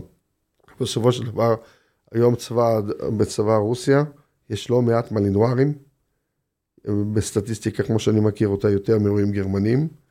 והם עושים את זה, מה שקורה, זה אותם, אותם משימות כמו צבאות מערבים או דברים כן, אחרים? כן, טיפה ימינה, טיפה שמאלה, כל אחד יש לו טיפה ימינה, טיפה שמאלה. אה, יכול, בדרך כלל יש הבדל בין אם זה dual purpose, triple purpose או single purpose. זה ההבדלים. זאת אומרת, למי ש... אני רק אסביר בלי להיכנס פה יותר מדי לפרטים, כי בכוונה נמנענו מדברים שקשורים לצבא, אבל צבאות הכלבים יכולים להריח חומרי נפץ, לעקוב אחרי עכבות, לתקוף אנשים בכל מיני סיטואציות, וכל מיני סיטואציות שצריך כלב תקיפה. אז פה העניין של האם הכלב יודע למשל גם לתקוף וגם להריח חומרי נפץ, למשל. אבל בואו נעצור פה את הזה, כי יש פה בענייני ביטחון אה, שדה וכו'. אנחנו לא מדברים על זה, אבל כן. הנקודה היא שזה, אם גם רוסים הלכו לכיוון הזה, אז כנראה זה טוב. אה, זה כלב, גזע מוביל של אמריקאים, זה גזע מוביל שלנו, זה גזע מוביל מכל, מכל מקום. איך זה קרה? הרי כשאתה היית ילד, מלנועה זה דבר יחסית חדש, נכון? 아, אה, כן, זה התהפך חזק מאוד, התחיל בשנות ה-80, סוף שנות ה-80, תחילת ה-90, ו... אז היה רוטוויילרים, אז היה כל מיני דוברמנים, אני יודע מה. בעוקץ היו דוברמנים, רוטוויילרים, בוקסרים. בוקסרים. מה שאפשר לקבל אה, בתרומה או למצוא איפשהו, היו מכניסים. אבל אז זה השתנה, ובכלל, לא רק אצלנו, בכל העולם. מלינוע הפך להיות, נכנס חזק יותר, סוף 80, תחילת... איזה שנה אתה הצטרפת? 98. 98 זה, למי שלא מכיר את ההיסטוריה, מה שמותר לפרסם, זה עשר שנים אחרי uh, כחול וחום שהיחידה חוטפת מכה איומה ונוראית uh, בצדק, מה שנקרא. uh, אתם יכולים לקרוא על זה, אני לא צריך uh, להרחיב. וצריך לשקם אותה, צריך להפוך אותה למשהו שהוא לא חלטורה, שמשהו שבאמת יכול להביא ערך, שזה לא בושה וחרפה מהרבה, מהרבה בחינות, ואז כבר היה מלנועיים שאתה הגעת? אני הגעתי עם מלנועיים שנרכשו בצורות כאלו ואחרות, עם ביקורת טיפה פחות טובה, פחות אה, יותר טובה, אבל אה, לא ניכנס לזה כרגע. אה, ואז התחלתי לבנות את התהליך הזה של מה אנחנו רוצים, התחלתי לבנות את התהליך הזה, מה אנחנו רוצים, איך אנחנו בוחנים, אה, מה אנחנו בוחנים. אה, אני מאוד אה, לא רוצה להיכנס לתוך הפנים, הפנים היחידה, אבל אחרי מספר שנים אנחנו הצבנו את היחידה גם על איכות הכלבים וגם על כמויות שאנחנו רצינו. ואז כמובן בא 9-11, טרף לנו קצת קלפים, עדיין אנחנו המשכנו לעבוד על זה בכל המרץ. וגם היום היחידה, ואיזה בחור שהחליף אותי, יודע מה הוא עושה, עושה את זה מצוין. מחפשים, אנחנו מחפשים תמיד את הכלבים הטובים ביותר והחזקים ביותר שאפשר לרכוש. התחרות היא פשוט מטורפת מול כל העולם. יש גם תחרות בתוך הארץ? למשל, לא יודע, ימ"מ גם צריך כלבים? כלבים. ימ"מ ועוקץ משתפים פעולה בצורה יפה, אם צריך, עם עזרה הדדית מצוינת, הרבה מאוד שנים. עזרה באמת בכל התחומים. א', זו יחידה לאומית, מצווה לעזור להם. מה זה מצווה? עובדים ביחד. עובדים ביחד. זאת אומרת, יש, יש דברים, יש יכולות מסוימות של כלבים שאין להם, אז עוקץ לא, מצטרפים אני אליהם. לא, אני לא נכנס לפירוט של זה, כן. אבל בסופו של דבר, זה... העזרה ההדדית וההפריה ההדדית היא חיובית מאוד, חשובה מאוד, עוזרת סך הכל לכולם, במקרה חירום נעזרים אחד בשני. הרמה בעולם עלתה? או ירדה? ככה, המודעות והדרישות עלו, האיכות של הכלבים ירדה. בגלל הירוקים. זה אנשים שאין להם מושג מה הם עושים, אין להם מושג על מה הם מדברים, אין להם מושג, אה, מעבירים חוקים מפגרים. תן כולל, דוגמה. כולל מנסים בארץ. כן חש, חולה חשמלי, לא חולה חשמלי. מי שמנסה להתעסק עם זה, זה לא מאלפים, אלא וטרינרים. שכל הכבוד שהם יישארו, אני לא אמרתי לעולם שאני וטרינר, אבל שווטרינר לא יגיד שהוא מאלף. אה, ו... ומנסים לבנות כל מיני לובים בכנסת כרגע, אנחנו מנסים לבלום את זה. שמה, שמה, תספר, ש... זה לא סוד צבאי. לא, לא, זה לא סוד צבאי, יש כל מיני ח"כים שבגלל עניין של פופוליסטיות. מי? תן שמות. אה, אז השמות אני לא, לא זוכר, אוקיי. אני... אה, אתה לא רוצה להגיד. לא, לא רוצה להגיד את כן, השמות, כי אני לא נכנס לזה כרגע. אה, אבל היו ח"כים שגם לא נבחרו בפעם בקדנציה הזאת, והעבירו את זה לח"כים אה, אפילו מהגוש השני. בשביל לדחוף כל מיני החלטות, כן חולה חשמלי או לא חולה חשמלי, בלי להבין במילימטר מה הם עושים. לצורך העניין, חולה חשמלי זה אחד האמצעים שמציל, ואני עומד מאחורי מה שאני אומר, ואני מוכן לכל אחד שיכול, שרוצה להתמודד איתי, אני מוכן, אה, מציל את אותם כלבי עמותות, בחלק מהמקרים. מציל את הכלבים האלו מהרדמה. אם לא היה את האמצעי הזה, לפתור בעיות מסוימות של אותם כלבי עמותות, שהיום אנשים מאמצים ונתקעים איתם בבית, אה, עם בעיות כאלו שבן אדם אומר, טוב, אני לא פותר את זה, יאללה, קחו את הכלב בחזרה לעמותה, או בא, משאיר אותו בתחנת הסגר והולך. אחרי זה כלב מומת. אה, ושלא יספרו שיש שילוב בליטוף. עוד פעם, אני יכול, אני יכול להתמודד עם, עם, עם הדיסקוש, עם הדיון הזה עם כל אחד ש... אתה נגד לגמרי? אני נגד זה שיגבילו אותי כבעל מקצוע. לא, אבל יש למשל אה, מאלפות או מאלפים שאתה רואה אותם בגישה שהיא 180 אה, משלך, ואתה אומר, בואנה, הם יודעים את העבודה. אין דבר כזה. אין דבר כזה? כשהשמש שוקעת, בסוף אתה עושה את מה שאתה צריך לעשות, כי לא תמיד זה עובד. והרבה פעמים זה ממש לא עובד. עם כלבים מאוד אגרסיביים? עם ו... כלבים שיש להם בעיות התנהגות. אי אפשר, אפשר ללמד כלב עם קליקר ואוכל, ואני עובד עם קליקר ואוכל. וצעצועים, וזה בסדר. חיזוקים חיוביים. חיזוקים חיוביים, עם, אה, אנשים גם אפילו עומדים עם clicker מקליקים, אפילו לא מבינים על מה, אבל זה עזוב. זה לא ייכנס לזה. clicker זה כלי קטן שעושה רעש מאוד אה, מובחן, השמיעה של הכלבים מן הסתם מספיק טובה, שאתה יכול להשתמש בו בשביל ליצור התניות ביהביוריסטיות. clicker הוא למעשה ברידג' בין התנהגות לתגמול. זה המטרה של ה clicker. התניות פבלוביות כאלה ואחרות. הקליקר הזה זה עובד גם בצורה אופרנטית וגם יכול להיות בצורה פבלובית, אבל בדרך כלל משתמשים בזה כדי ליצור ברידג' בין התנהגות אה, של הכלב לתגמול, להתנהגות, כאילו לחזק את ההתנהגות החיובית. כאשר אתה נמצא במרחק או כאשר אתה רוצה להיות אה, שיטתי, לא מושפע במצבי רוח, ואז אתה נכנס למצב של שינוי ווקאלי, של צליל, של טון שלך, ואז גם אם אתה אומר כלב טוב, אבל בטון שהוא לא מתאים, הכלב מרגיש משהו נכון, והדבר הזה אה, מנטרל את זה. למעשה זה שיטת אילוף של אותם עמקים ימיים, אה, אורקות, אריות ים, דולפינים, כל הדברים האלו. עכשיו, אנשים שמספרים שהם מלטפים, עובדים בשיטות חיוביות, אה, עוד פעם, זה פשוט, אה, אני אנסה להגיד את זה בצורה עדינה שטויות. אה, הכל עובד על, על בסיס איזשהו שכר ועונש, וכאשר אני מלמד בצורה חיובית, אין ספק כל התנהגות שאני רוצה ללמד, אבל בסופו של דבר אני חייב שיהיה לי סנקציה. כדי שגם אם עכשיו לא בא לו, לא בא לו לאכול עכשיו, ולא בא לו חטיף, בא לו לרדוף כלבה מיוחמת ולהידרס ב... אני עדיין אוכל לבלום אותו. אה, אז כשיש מניעה, אני יכול למנוע ולהיות רק עם רצועה, אבל עדיין אה, זה לא זה. לא זה. בוא נעשה קצת שאלות מן הקהל שחיכו לך, אה, ולפני שנגיע לשלב השאלות מן הקהל, יש עכשיו הרבה אזעקות, הרבה כלבים בסטרס, כי האנשים מסביבם בסטרס. מה הדבר הראשון שהיית אומר למי ששואל אותך מה לעשות? ליצור דבר אה, כלפי ממ"ד אה, התנהגות חיובית. ממ"ד צריך להיות מקום חיובי ולא מקום לחץ. באופן טבעי כשאתם, אה, מצחיק, אני ודורית, אבל זה הופיע שם בסרטון הזה, עשינו איזשהו סרטון שמסביר, מראה לאנשים מה לעשות עם כלבים בזמן האזעקות, אז אני אתן כמה דגשים. חדר ממ"ד, תכירו את הכלב ואת החדר הממ"ד לפני זה. חדר הזה חייב להיות חדר fun. תביאו אותו לשם, תנו, תזרקו לו צ'ופר על הרצפה, אפילו על הרצפה. תנו לו ללמוד שהוא נכנס לשם, הוא נכנס בשביל לחפש צ'ופרים. אם הכלב הזה עם יצר משחק גבוה, תחביאו לו כדור, תגרמו לו לחפש כדור. ואז כשיהיה אזעקה, אחרי פעמיים, הם ילמדו שאזעקה רצים לממ"ד. וגם, ואז הוא בא לשם לציפייה של דברים חיובים. וגם אם אתם, מצב נפשי שלכם הוא סטרסי, הכלב בא לשם במצב של יאללה, הולכים לשחק. לא יפה להגיד, אבל עשיתי את זה לא רק עם הכלב, אלא גם עם הילד. אז זה בסדר. אמרתי לו שיש אזעקה, אז הוא רואה את הסדרה שהוא אוהב, שהיא שש דקות, אז עכשיו הוא, השלב שהוא חיכה לאזעקות, כי אז הוא רואה את הסדרה שהוא אוהב. מצוין, זה, זה בדיוק אותו דבר. דרך אגב, אילוף, כמה זה נשמע לא יפה, אבל מבוא לפסיכולוגיה, שנה א', אוניברסיטה הפתוחה, ואם תיקח את אותו הוראת, מה שעושים עם כלבים, תקרא, זה אותו דבר. זה אחד לאחד.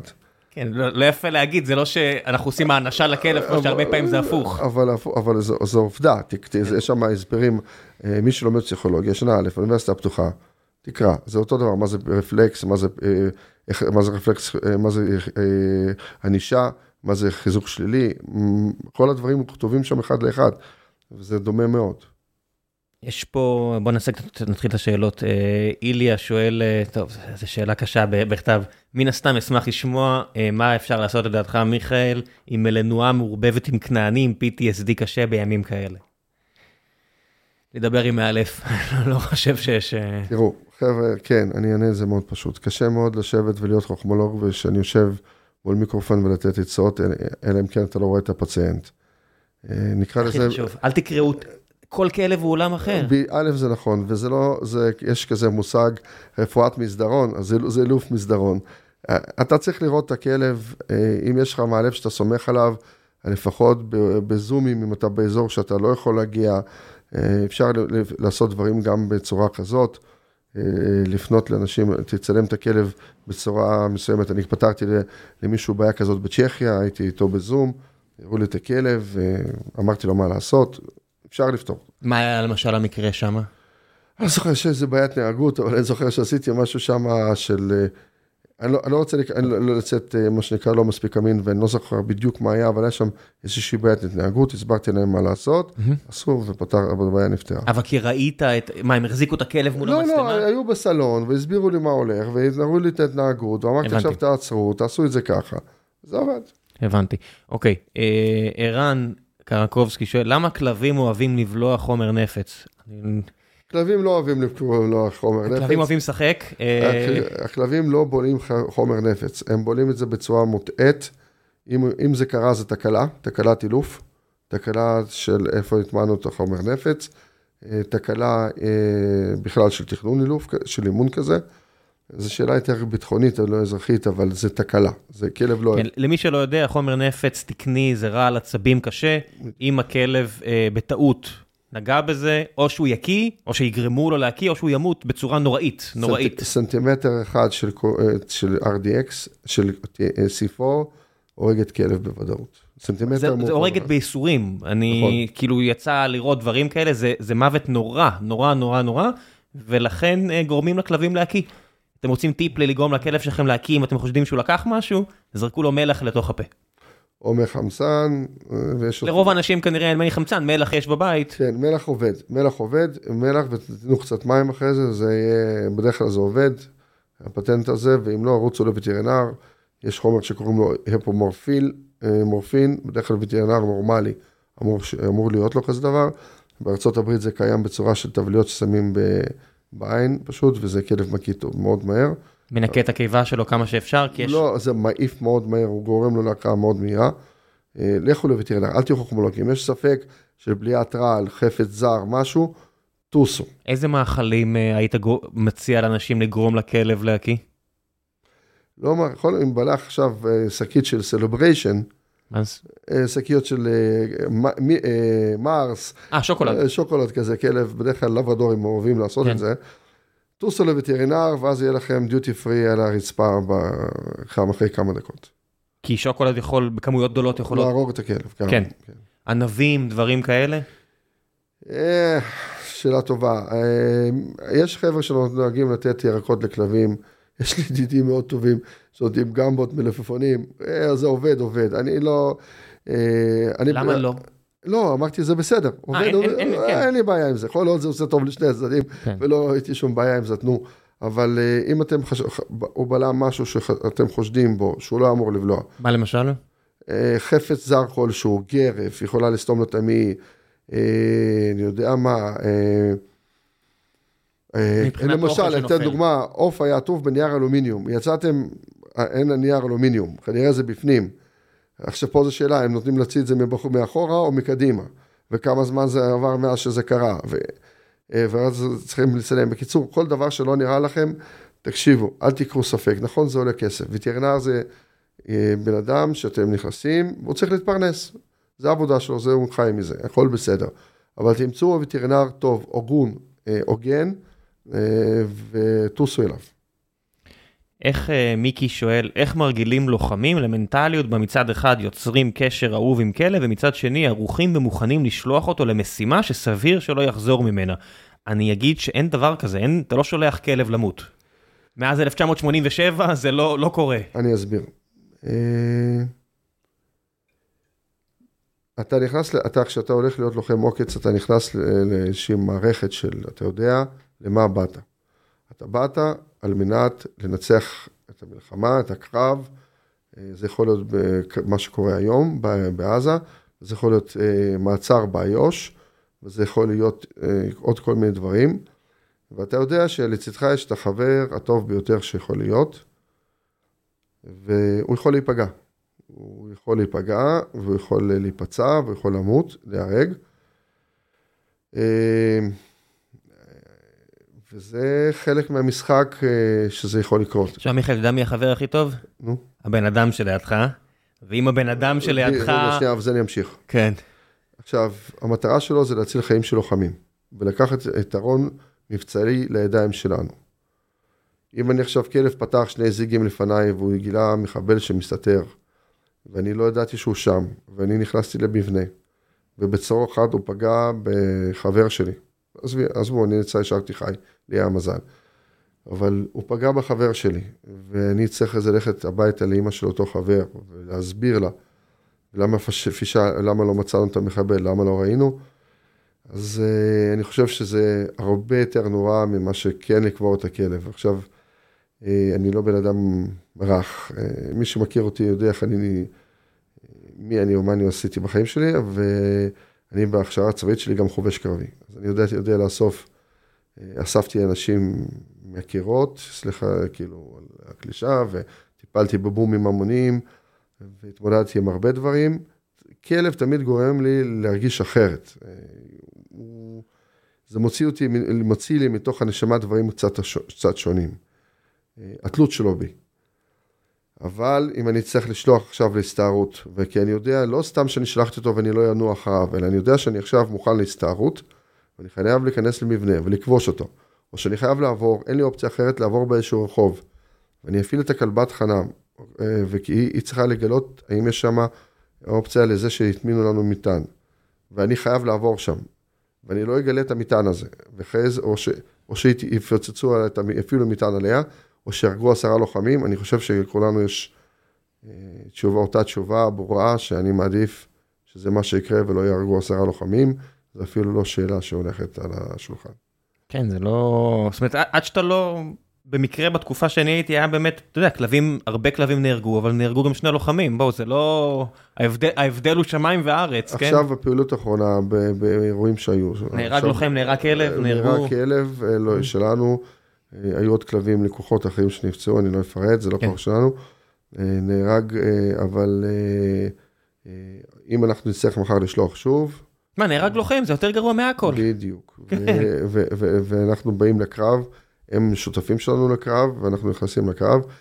אה, אני אתן ככה, הבן שלי הוא היה לוחם ביחידה עד לפני חודשיים. והייתה לו חלבת חנם שהוא אהב אותה מאוד, אבל עדיין כשהיה צריך לפתוח צירים ונקודות חשודות, ועוד כל מיני נקודות, הוא שלח אותה ועשה את זה הכי טוב, למרות שהוא היה קשור אליה בצורה טוטאלית. הוא אהב אותה והכל, אבל כשצריכים לבצע את המשימה. התפקיד שלו זה להגן על הכוח. חנן, למי שלא מכיר, ראשי תיבות של חומר נפץ מרסק, משתמשים בו בשביל אה, כלבים שמוצאים חומרי נפץ. אה, באמת מהדברים היותר מטורפים שאתם יכולים לדמיין לעצמכם, רק בגלל שראיתי את זה מקרוב, או הייתי חלק מהסיפור הזה, אז אני מאמין.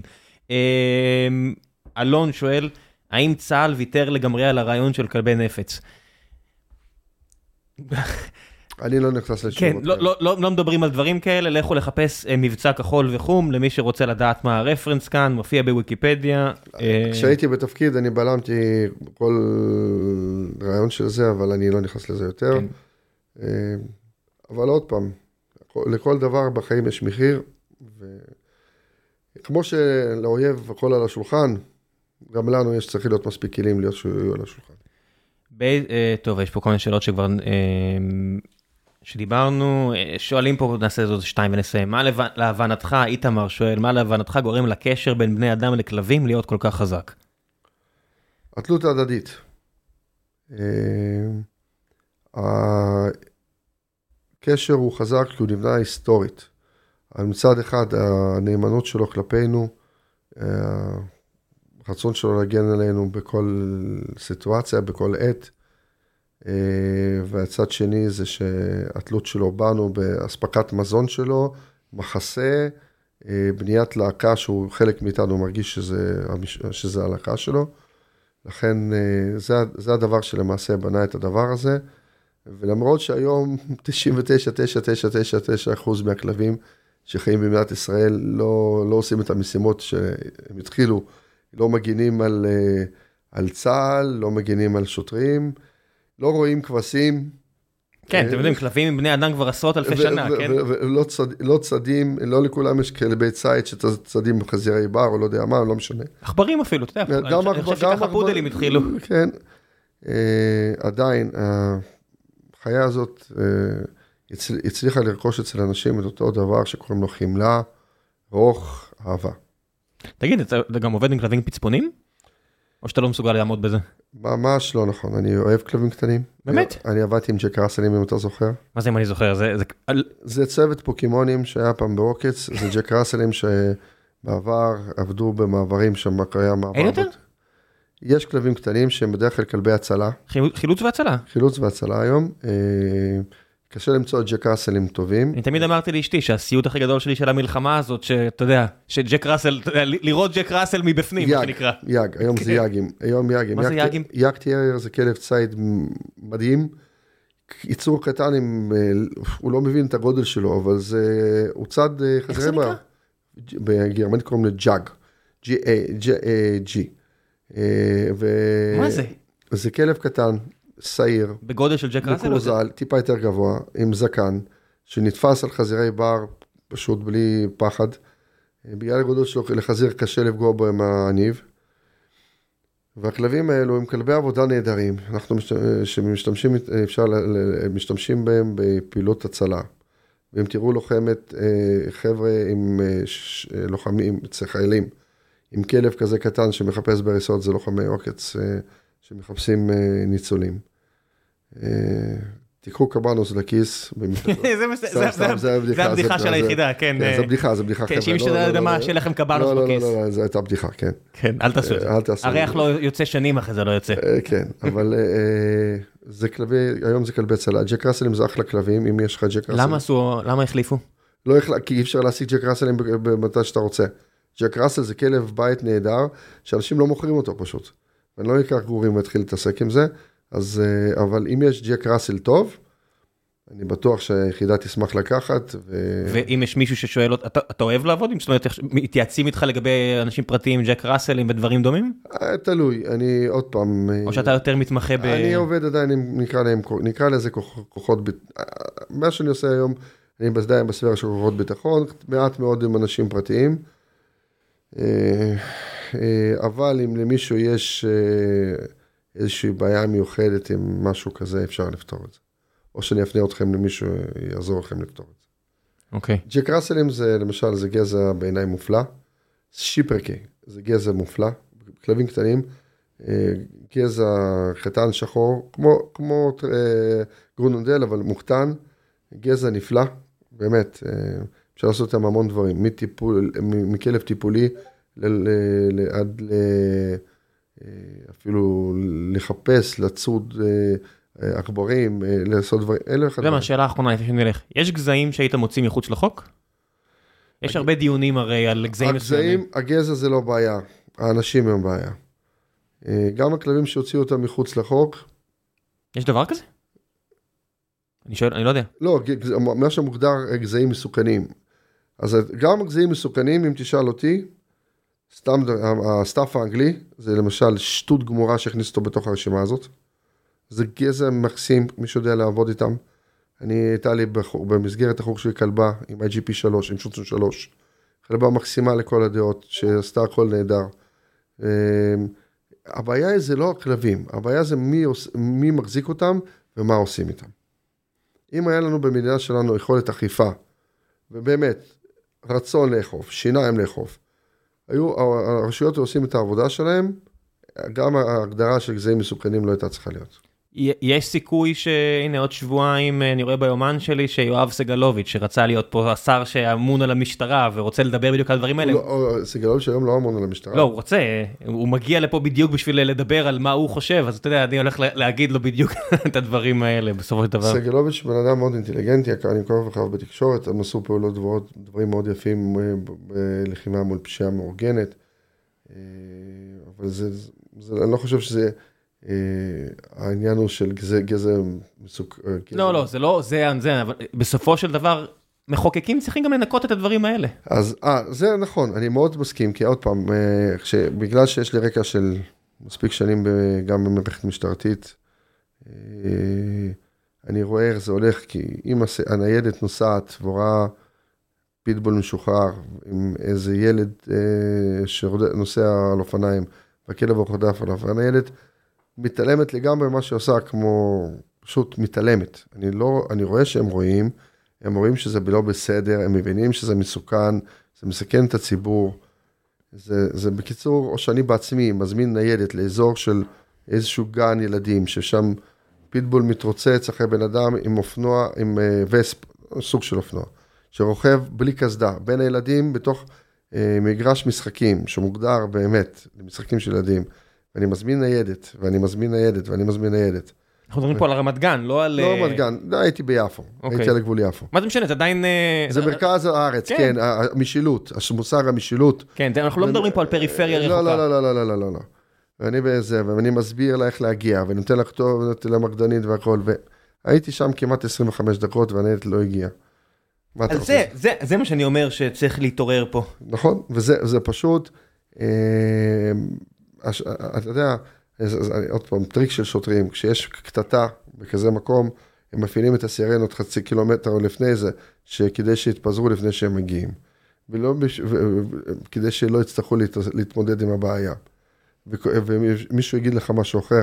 שמע, רוב השוטרים, אה, צריך להגיד את האמת, לא מסוגלים להתמודד עם הבעיה. אז אה, זה עוד פעם, כלים, גיבוי. אתה מכיר את זה יותר טוב ממני. אני, כלים, גיבוי, מה אתה עושה, סייר מגיע עם אה, חיילת חיבה, זה משהו אחד, מגיע צוות של היס"מ לאירוע כזה, זה משהו אחר. בסדר, זה- זה אנשים שיודעים אולי טוב מדי אה, מה לעשות. אה, אה, זה, אז עוד פעם, זה, זה, כשאתה מגיע ואתה מפעיל לפני זה את הסירנה כדי שיתפזרו, שלא תצטרך להתמודד או להתעמת, ואני במידה מסוימת יכול להבין את זה.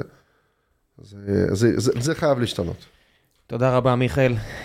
נעשה אולי. פרק עוד כמה חודשים בז- בזמן רגוע יותר, נתרכז בכיף, יותר בכיף. יאללה, ביי. ביי ביי.